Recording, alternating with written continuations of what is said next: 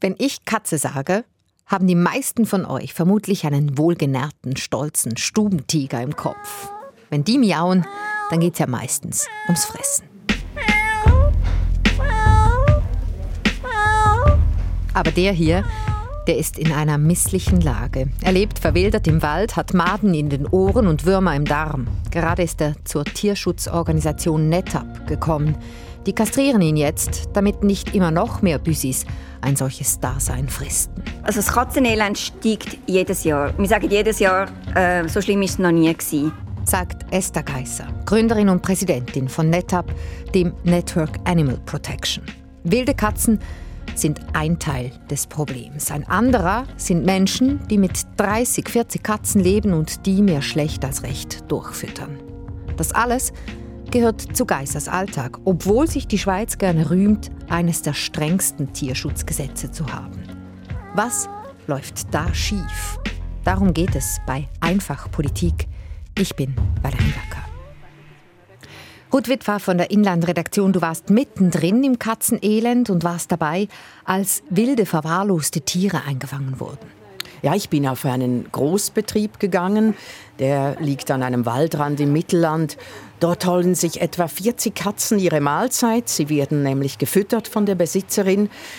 Und jetzt sind da ganz viele junge Frauen, die stehen herum, warten. Sie haben so giftgrüne Jacken an. Und sie sind freiwillige Helferinnen von der Tierschutzorganisation NetAP. Sie wollen diese Katzen eben einfangen, um sie kastrieren zu lassen.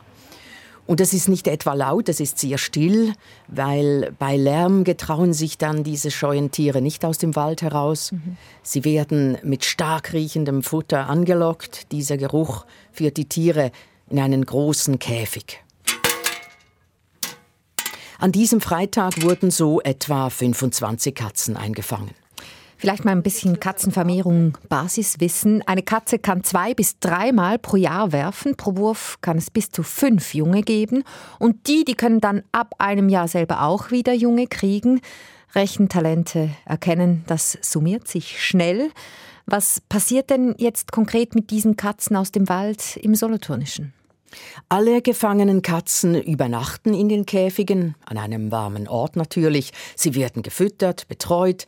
Dann geht's am nächsten Tag weiter in ein Gebäude an der Autobahn bei Lissach. Dort kommen noch weitere Katzen dazu, aus anderen Gegenden. Und in einem großen Raum stehen dort dann mehrere Operationstische bereit für die Kastrationen. Vor Ort sind auch mehrere Tierärztinnen und anderes Fachpersonal. Die Katzen kriegen da zuerst eine Narkose, dann werden sie untersucht, entwurmt, geimpft. Manche haben Nabelbrüche oder kaputte Beine. Ein paar müssen danach auch ins Tierspital. Und das sind viele Aufregungen, das bedeutet Stress für diese scheuen Tiere. Da hört man dann eben dieses herzerweichende Klagen. Aber die Tierschützer wollen damit den Katzen natürlich ein besseres, gesünderes Leben ermöglichen. Du warst also an einem Kastrationsaktionstag dabei. So viel jetzt zur ganz konkreten Arbeit. Was passiert denn auf der übergeordneten, auf der politischen Ebene? Was wollen die TierschützerInnen konkret erreichen? Sie fordern natürlich eine Kastrationspflicht für Katzen, schweizweit. Hier sind zwar schon viele Katzen kastriert in der Schweiz, aber bei wilden Tieren ist das schwierig. Da fühlt sich dann niemand so richtig zuständig. In Bern und im Aargau hat die NetAP-Organisation schon versucht, die Kastrationspflicht politisch durchzubringen. Aber da war sie nicht erfolgreich. Und jetzt nehmen die Tierschützer einen neuen Anlauf in den Kantonen Basel und Zürich. Und das Ziel wäre letztlich natürlich, dass eine Kastrationspflicht für Katzen ins Tierschutzgesetz kommt. Schauen wir uns das Tierschutzgesetz doch mal an. sechsundvierzig Artikel hat es. Artikel eins legt fest, Zweck dieses Gesetzes ist es, die Würde und das Wohlergehen des Tieres zu schützen. Was sagt denn das Gesetz konkret? Was verstößt alles gegen das Tierwohl? Es geht um Vernachlässigung und um Tierquälerei. Man darf also vorsätzlich oder fahrlässig kein Tier misshandeln, vernachlässigen, unnötig überanstrengen. Und auch aussetzen oder zurücklassen gilt als Tierquälerei. Ich wollte vorgängig auf Insta von euch wissen, was ihr denn denkt. Wie gut schützt das Schweizer Recht Tiere? Zu wenig finden die allermeisten in der Umfrage. Und das sehen eben auch Tierschützer in der Schweiz so und fordern Verbesserungen. Was konkret müsste denn anders sein am Schweizer Tierschutzgesetz? Ich habe mit verschiedenen Organisationen geredet. Sie kritisieren ganz generell, dass der Schutz eines Tierlebens im Schweizer Gesetz eben nicht explizit erwähnt wird. Esther Geisser von NetAP sagt das so. Also eine der grossen Lücken ist zum Beispiel, dass man ein Tier ohne Grund töten darf. Also ich kann mein Haustier, wenn ich es nicht mehr will, kann ich es einfach aus Lust und Laune töten lassen. Es muss einfach fachgerecht erfolgen. Aber ich muss keinen Grund haben. Und das finde ich zum Beispiel sehr, sehr stossend. Man kann also tatsächlich ein Büsi auch einfach einschläfern lassen, wenn man es nicht mehr will. Ja, theoretisch ja. Wenn man einen Tierarzt findet natürlich, der das macht. Verboten ist bei uns nur das Töten von Tieren auf qualvolle Art oder aus Mutwillen. Der Bund und manche Politiker loben das Schweizer Tierschutzgesetz gerne als fortschrittlich. Wie steht das Gesetz denn im internationalen Vergleich da? Wie handhaben das zum Beispiel unsere Nachbarn? Die gehen zum Teil weiter, etwa Deutschland, Österreich, Liechtenstein und Luxemburg. Dort ist das Leben als grundsätzlich schützenswert anerkannt. Die haben das in ihren Gesetzen, diesen Schutz des Lebens. Es darf keine Tötung ohne vernünftigen oder notwendigen Grund geben. Wobei, naja, da kann man sich fragen, was das soll. Weil Schlachten beispielsweise, Schlachten gilt als vernünftiger Grund. Das Tierschutzgesetz gilt für alle Tiere, also für Nutztiere wie Rinder oder Schweine, aber auch für Haustiere. Wir fokussieren hier jetzt auf Hunde und Katzen, auf die Haustiere, weil bei denen seit Jahren die Verurteilungen wegen Tierquälerei steigen. Es geht ja jetzt aber, wie wir schon gehört haben, nicht nur um Leute, die ihre Haustiere, ich sag mal, aktiv quälen, also die irgendwie plagen oder schlagen, sondern es geht ganz oft auch einfach um Vernachlässigung. Also Leute, die ihre Tiere hungern lassen, die sie im eigenen Dreck leben lassen, sie nicht pflegen, wenn sie verletzt sind. Sag mal, wer tut eigentlich sowas? Ja, oft sind die Besitzer überfordert. Die haben selber ein Problem, eine psychische Störung, Messis zum Beispiel. Also Leute, die sich von nichts trennen können und finden, sie tun den zwanzig Katzen in ihrer Dreizimmerwohnung etwas Gutes. Animal Hoarding, sagt man dem. Tiere horten. Da brauchen oft dann eben alle Hilfe, Mensch und Tier. Die Kantone machten nichts oder zu wenig, das habe ich oft gehört von Tierschützern. Esther Geisser von NetAP hat zum Beispiel mal von einem Büsi erfahren, das in einem Badezimmer auf vier Quadratmetern gehalten wurde. Eine Meldung gemacht am Veterinäramt. Nach drei Wochen ist noch keine Kontrolle erfolgt. Und die Nachbarn, die das gemeldet haben, die sind natürlich entsetzt gewesen. In diesem Fall beispielsweise bin ich dann über die Liegenschaftenverwaltung. Und die Liegenschaftenverwaltung hat sofort reagiert. Hat gerade eine Hausbegehung verlangt von diesen Mietern. Hat gesagt, sie nehmen jemanden vom Tierschutz mit. Und so haben wir dann das können lösen. Aber das wäre eigentlich nicht mein Job. Das wäre eigentlich ein Behördenjob. Sie sagt, das wäre der Job der Behörden. Das ist eine deutliche Kritik, auf die wir gleich noch eingehen. Vielleicht zuerst mal klären, wer ist da genau zuständig und was konkret ist die Aufgabe der Behörden? Also die Kantone sind zuständig, Veterinärämter. Ich habe lange mit der Zürcher Kantonstierärztin gesprochen, Regula Vogel heißt sie. Sie ist sehr erfahren, seit über dreißig Jahren arbeitet sie beim Veterinäramt. Und da muss man Kontrollen machen, die Tierhaltung überwachen und viele Meldungen überprüfen von der Polizei, den Sozialämtern, Nachbarn, Passanten, Tierärzten oder auch Vermietern. Dem allem müssen die kantonalen Behörden nachgehen. Jetzt haben wir es schon gehört. Tierschützer sagen, dass Kantone zu wenig machen. Was sagen denn die Kantone auf diesen Vorwurf? Ich habe Regula Vogel damit konfrontiert und das ist ihre Antwort. Der pauschale Vorwurf, Veterinärämter machen nicht genug, den tue ich zurückweisen. Selbstverständlich sind wir im föderalen System unterschiedlich ausgerüstet mit Amtsveterinären, mit amtlichen Fachassistentinnen und Fachassistenten, aber auch mit juristischer Unterstützung, um wirksam zu sein. Sie sind unterschiedlich ausgerüstet, mit anderen Worten, Sie haben zu wenig Personal. Ja, man sei personell zu knapp aufgestellt, könne nicht alles kontrollieren. Beim Netzwerk Tierschutz NetAP kennt man einen ganz konkreten Fall zum Thema Kastrieren. Ich habe jetzt gerade einen Fall, da haben sie letztes Jahr, im, äh, im ersten halben Jahr, haben sie ähm, an einem Bauer beispielsweise gesagt, er müsse Katzen kastrieren, es sei zu viel, es sei eine unkontrollierte Vermehrung. Es ist jetzt fast anderthalb Jahre seither. Passiert ist nichts. Also der Bauer hat nicht kastriert und das Veterinäramt hat auch nichts gemacht. Also es sind jetzt mittlerweile fast dreimal so viele Katzen, weil ja niemand kastriert hat und es passiert einfach nichts. Für Esther Geisser beweist das, dass die Behörden bei der Kastration nicht genug Druck machen. Was sagt denn die Kantonstierärztin dazu? Regula Vogel sieht kein Katzenelend in Zürich, man habe nur ein paar Fälle. Es gehört heute dazu, zu einem modernen, gut funktionierenden Bauernbetrieb, dass eben auch Katzen Population, man hat Katzen, ist auch sehr gut für die Mäuse, die haben sie auch gut dort, aber dass die genauso betreut sind wie der Hofhund oder die Nutztiere. Wir haben wirklich nicht Hinweis darauf, dass Katzen auf den Bauernhöfen, äh, abgesehen von einzelnen Fällen, unkontrolliert sich vermehren können. Die einen sehen ein großes Problem, die anderen sehen gar keines. Jetzt mal die Frage an euch da draußen. Seht ihr Anlass für eine schweizweite Kastrationspflicht für alle Katzen? A. Ja, B. Nein. Und die Antworten nehmen wir gerne so entgegen, vor allem auch mit ein paar Sätzen dazu, wie ihr zu eurer Meinung kommt, auf einfachpolitik punkt s r f punkt c h oder WhatsApp-Sprachnachricht auf null neun sieben acht neun fünf sieben acht acht siebenundfünfzig. Steht beides auch im Text zur Folge. Wer gegen Gesetze verstößt, muss büßen. Wie sieht das denn aus? Mit was müssen Leute rechnen, die gegen das Tierschutzgesetz verstoßen?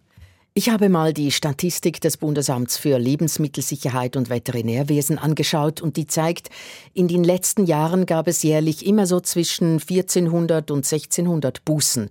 Durchschnittshöhe über sechshundert Franken. Dazu kommen zwischen fünfhundert und sechshundert Geldstrafen. fünfzehn mussten sogar ins Gefängnis.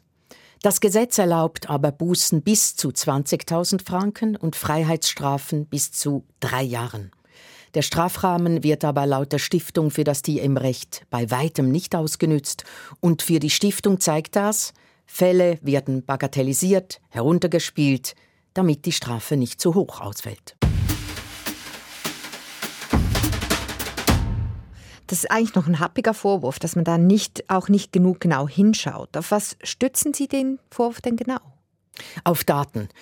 Die Stiftung für das Tier im Recht macht seit zweitausenddrei jedes Jahr eine genaue Analyse der Schweizer Tierschutzstrafpraxis. Das ist ein Verzeichnis, eine Datenbank, wo sie alle Fälle sammelt und eben auswertet. Tierschützer finden also, da wird viel zu wenig genau hingeschaut. Tierquälerei werde heruntergespielt. Welche Haltung hat denn die Zürcher Kantonstierärztin dazu? Ja, während Tierschützer möglichst jedes Leben retten wollen, vertritt sie einen pragmatischen Ansatz.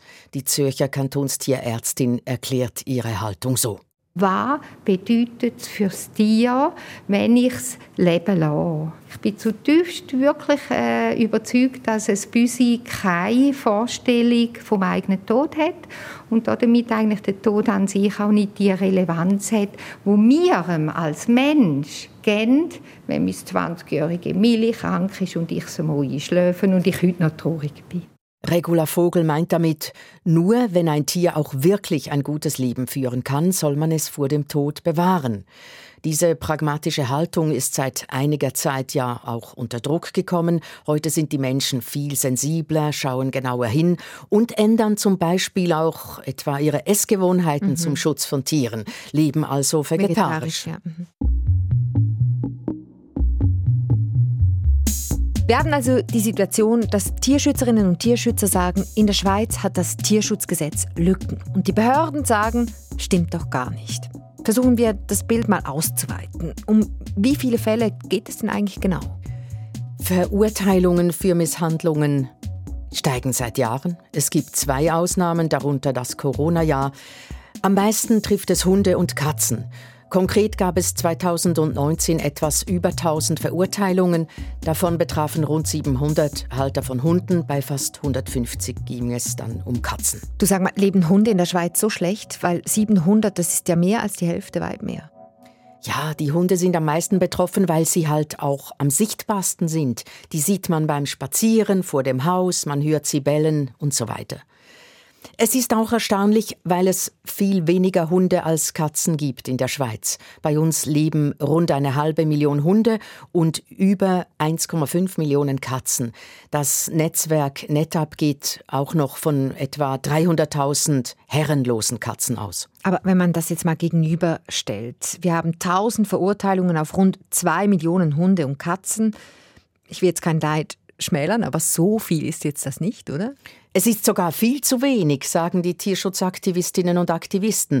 Es werden zu wenig Fälle angezeigt. Dazu kommt, bei Hunden und Katzen gibt es keine standardisierte Kontrolle, kein Kontrollsystem, wie man das in der Landwirtschaft kennt. Und die Behörden stoßen personell an Grenzen, wir haben es gehört. Ja, und trotz all dem gibt es immer mehr Verurteilungen. Sag mal, wie beurteilt man das eigentlich aus juristischer Sicht, wenn es immer mehr Verurteilungen gibt? Sagt man da, mehr Verurteilungen gleich das Gesetz greift oder eher mehr Verurteilungen gleich, da gibt es große Probleme? Man kann es auf beide Seiten interpretieren. Die steigende Zahl von Verurteilungen ist nicht nur schlecht, das sagen auch Tierschutzorganisationen, es zeige ja eben, dass die Leute aufmerksam sind, sensibilisiert.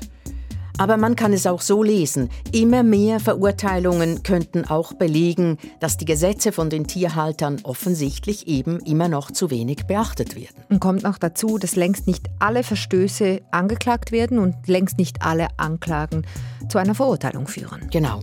Deswegen vermuten Tierschützerinnen und Tierschützer, dass es viel mehr Tierschutzdelikte gibt, dass die Dunkelziffer enorm höher sein dürfte.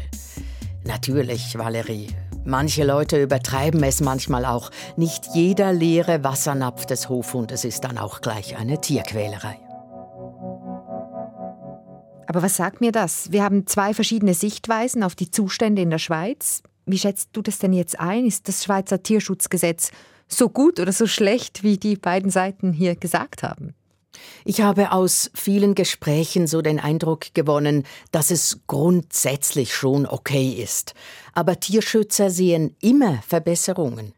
Sie sagen schon, dass sich der Vollzug des Tierschutzstrafrechts im Laufe der Jahre verbessert hat.